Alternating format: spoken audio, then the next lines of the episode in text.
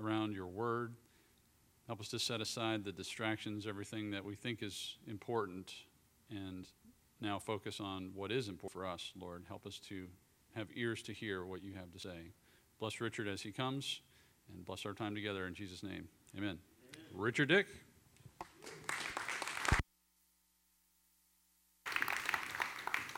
Thank you very much.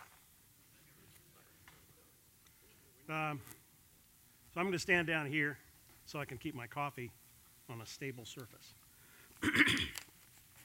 well, first of all, I have to open up with two things. One is to apologize to Mike Helvey for being better dressed than he is.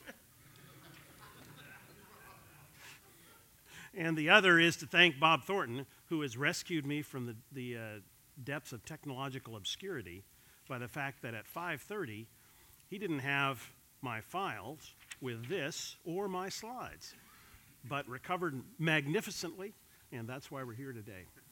Okay, so next slide, mister. Please. Maybe if it'll go. There we go. Okay, Ephesians 2 1 to 7, even color coded. Unfortunately, it doesn't show up quite as well as I'd like, but this is a passage that um, I even highlighted. If you get nothing else, from this passage, look at the very center of the screen, the big letters, but God.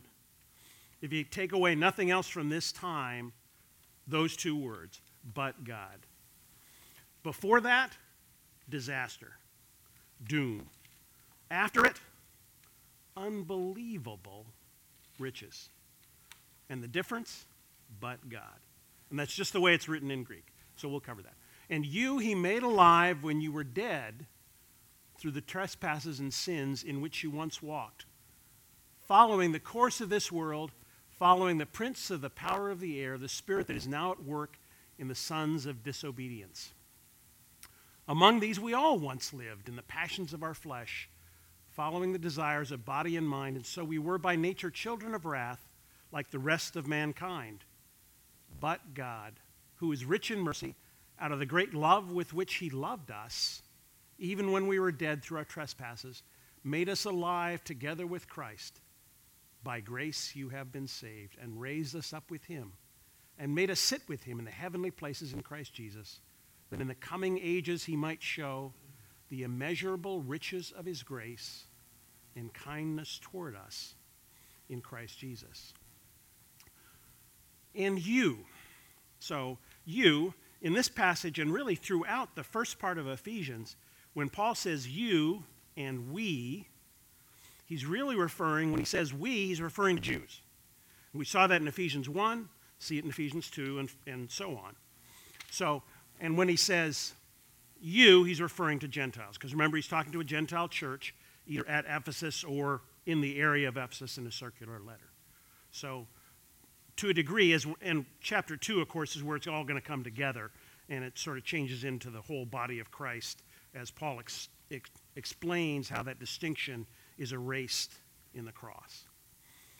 Okay, through the trespasses and sins. I give you the Greek words there uh, just because it's fun to put things in Greek. Whoa, what was that? Is that me? Yeah, it was the power of God. So, okay, yes, we're good. So, actually, before I get to that, remember we talked in Ephesians 1 we went through that very long prayer. Most of Ephesians 1 is a prayer. Well, it continues. If you look at the Greek, which I didn't, but John Stott did, there isn't even a verb until verse 5. So the whole first part of this is just a continuation of his prayer. So Paul talked in Ephesians 1 about what God has done for us, and now he's going to talk about what he saved us from that from which we have been delivered.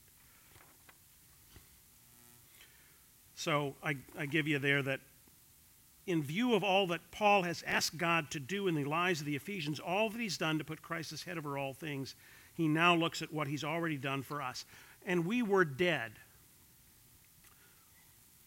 It doesn't come across, it's like the zombie apocalypse, in a sense. Not to minimize it, but to really sort of explain we think of ourselves, obviously, as not dead. Um, but spiritually, of course, we were. We were utterly incapable of response. And that's why, in the discussion of predestination that we had last week um, and the week before, that this idea of we can play some role, we can take some initiative in turning to God just sort of falls, I think, before us because we were dead. We were incapable of response in any way. and we were dead for two reasons. One is what we do, our trespasses and sins, and we'll talk about that in a second. The other is who we were. Okay? We were the sons of Adam. Remember when we talked back in Romans? The legacy we have from Adam? We'll probably all have words. That legacy that we have, that nature that we have, we were by nature incapable of responding to God. And not only that, we were absolutely unwilling to. It's not like we were good folks led astray. We weren't. We were rebels, even the best of us.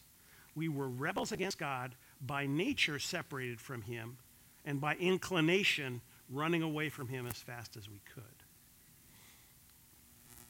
Okay, trespasses and sins, the two words that are used there, they really sort of show who we are and what we do. I give you the Greek words in the notes, or the words in the notes.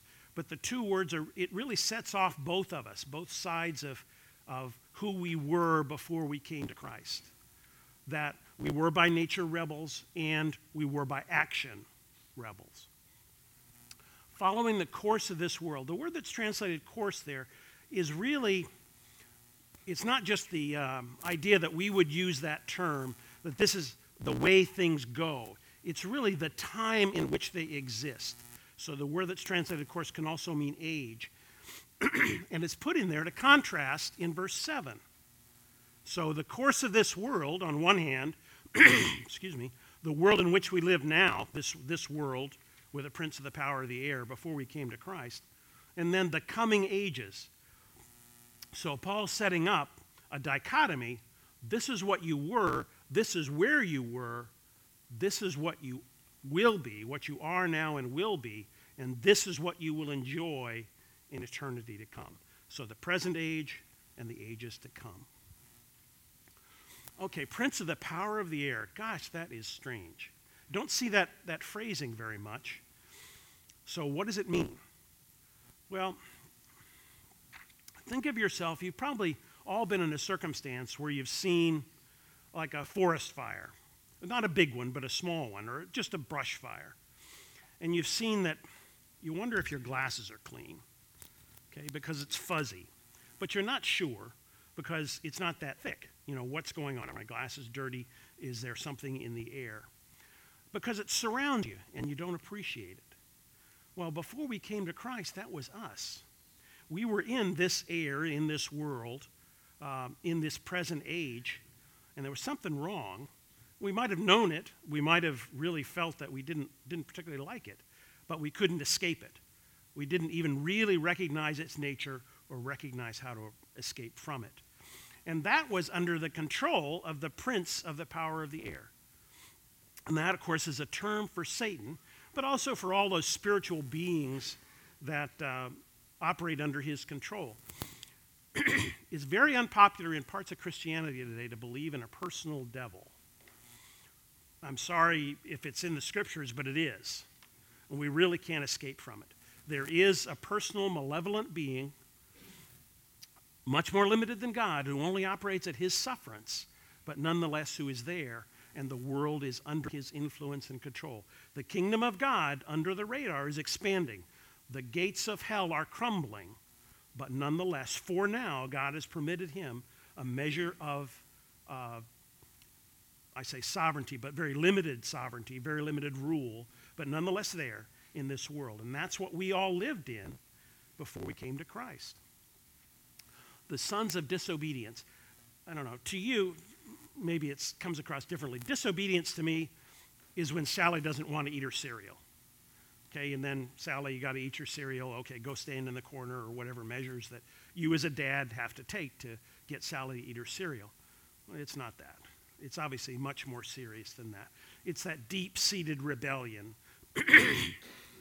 Like when Sally looks at you with a look and you know inside, like you'd say, Sally, sit down, and Sally sits down and she looks at you and you know inside she's not sitting down, she's standing up. Okay? And that's what we do to God in that idea of disobedience. Among these we, that you and we again, all once lived in the passions of our flesh. The, the idea there is passions is not emotions, and passions is not physical. Passions of the flesh is not physical. It's that idea of passions being that which controls us, those, that coveting for things that God has said that we shouldn't have. Well, I want them. Yes, but they're bad for you, so you shouldn't have them. They're bad for you, they're, they besmirch my glory, so you shouldn't have them, but I want them anyway. And the flesh, it's not our bodies, it's a Platonic idea. The ideas of Plato that our bodies are somehow evil. That's not a Christian teaching. God created our bodies. So it's not flesh in the sense of our bodies, it's flesh in the sense of that which belongs to the world, that which is in rebellion, shakes its fist at God. Following the desires of body and mind. So by nature, children of wrath, like the rest of mankind. This really bothers people. It should. Children, by nature, children of wrath, that before we came to Christ, remember when Christ is talking to the Jews in John 8, and he says to them, You are of your father, what? The devil. Okay, that was us. We were in the realm of the prince of the power of the air. We belonged to him. We were his. And those without Christ are trapped in that as well. That's why evangelism is so urgent for us. Well, no, it's not so urgent for us. It should be so urgent for us. It should be so urgent for me. It's not.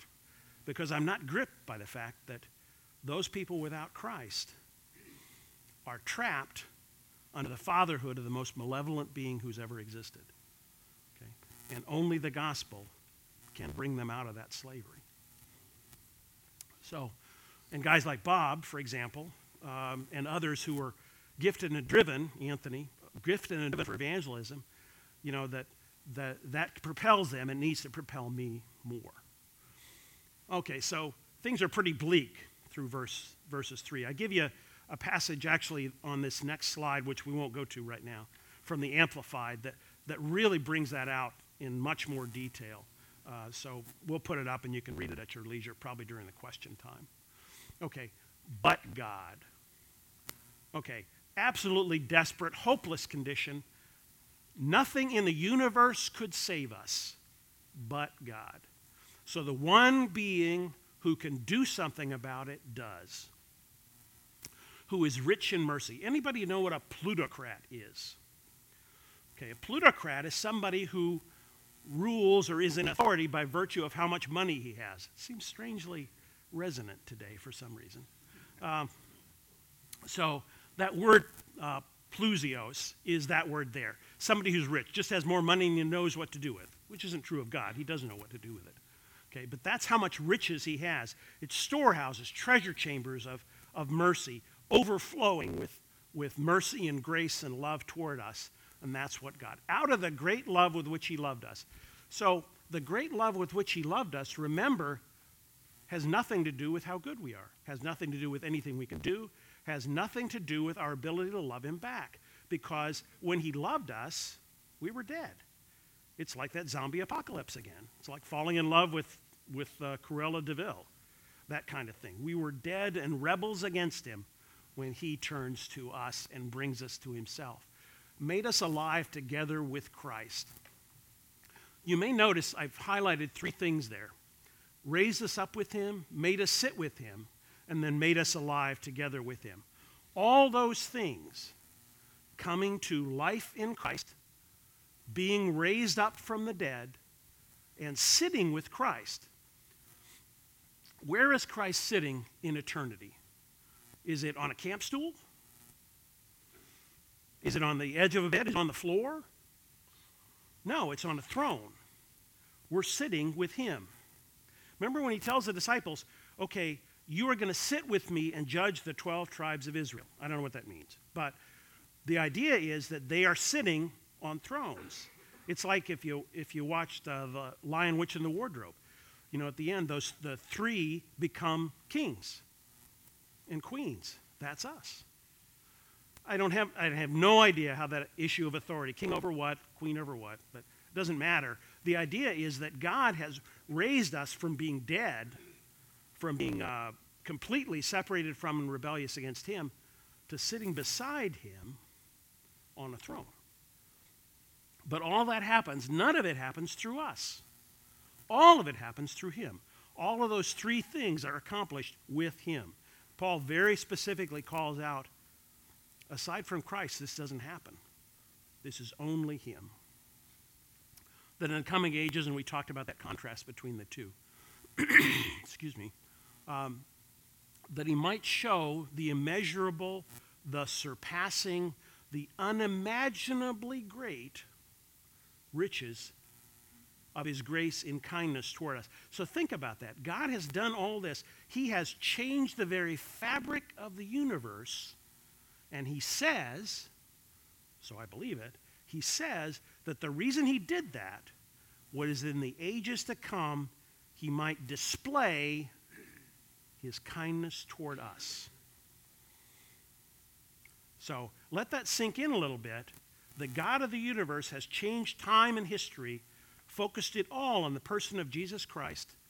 One of the reasons being his glory, and I'll talk about that in a second. But the other one is his kindness toward us.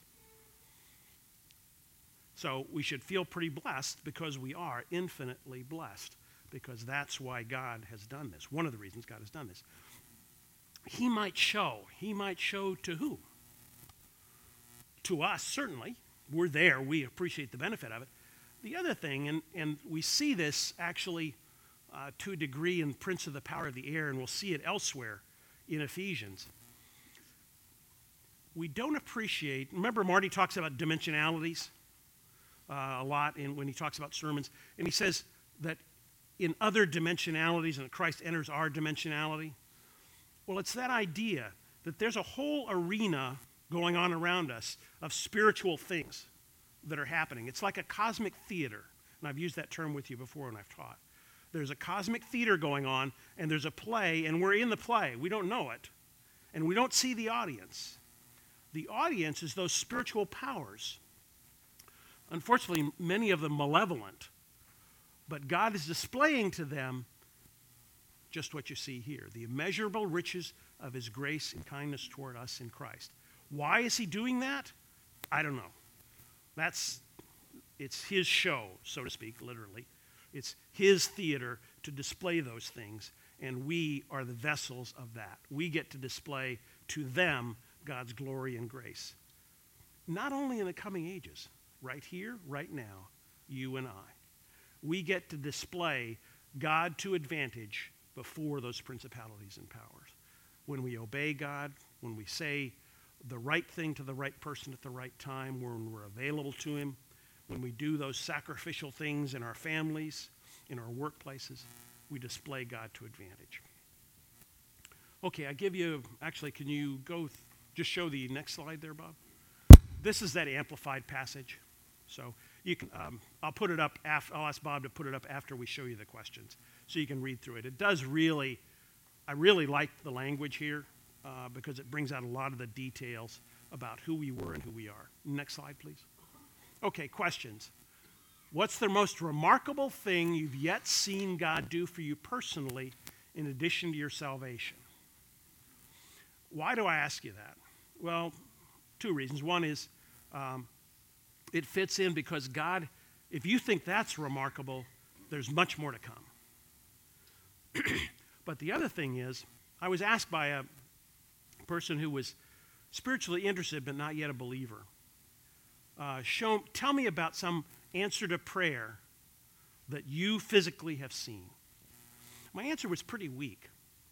I don't want us to be in that position. If somebody says, What's God done for you lately? we should have an answer. And, or, What's the most remarkable thing you've ever seen God do? We should have an answer. And then, why does it continue to seem so remarkable? Why does it still stay with you? And then, secondly, What's something yet to do? What would you like, especially God, to change in you? How might you better cooperate with God? How might the guys at your table help you? Okay. Can I pray for us? Father, thank you that you are an infinitely gracious and loving God. Be glorified. Let the uh, wheat be planted and the chaff be blown away. Accomplish in our lives all that you wish to. In Jesus' name, amen.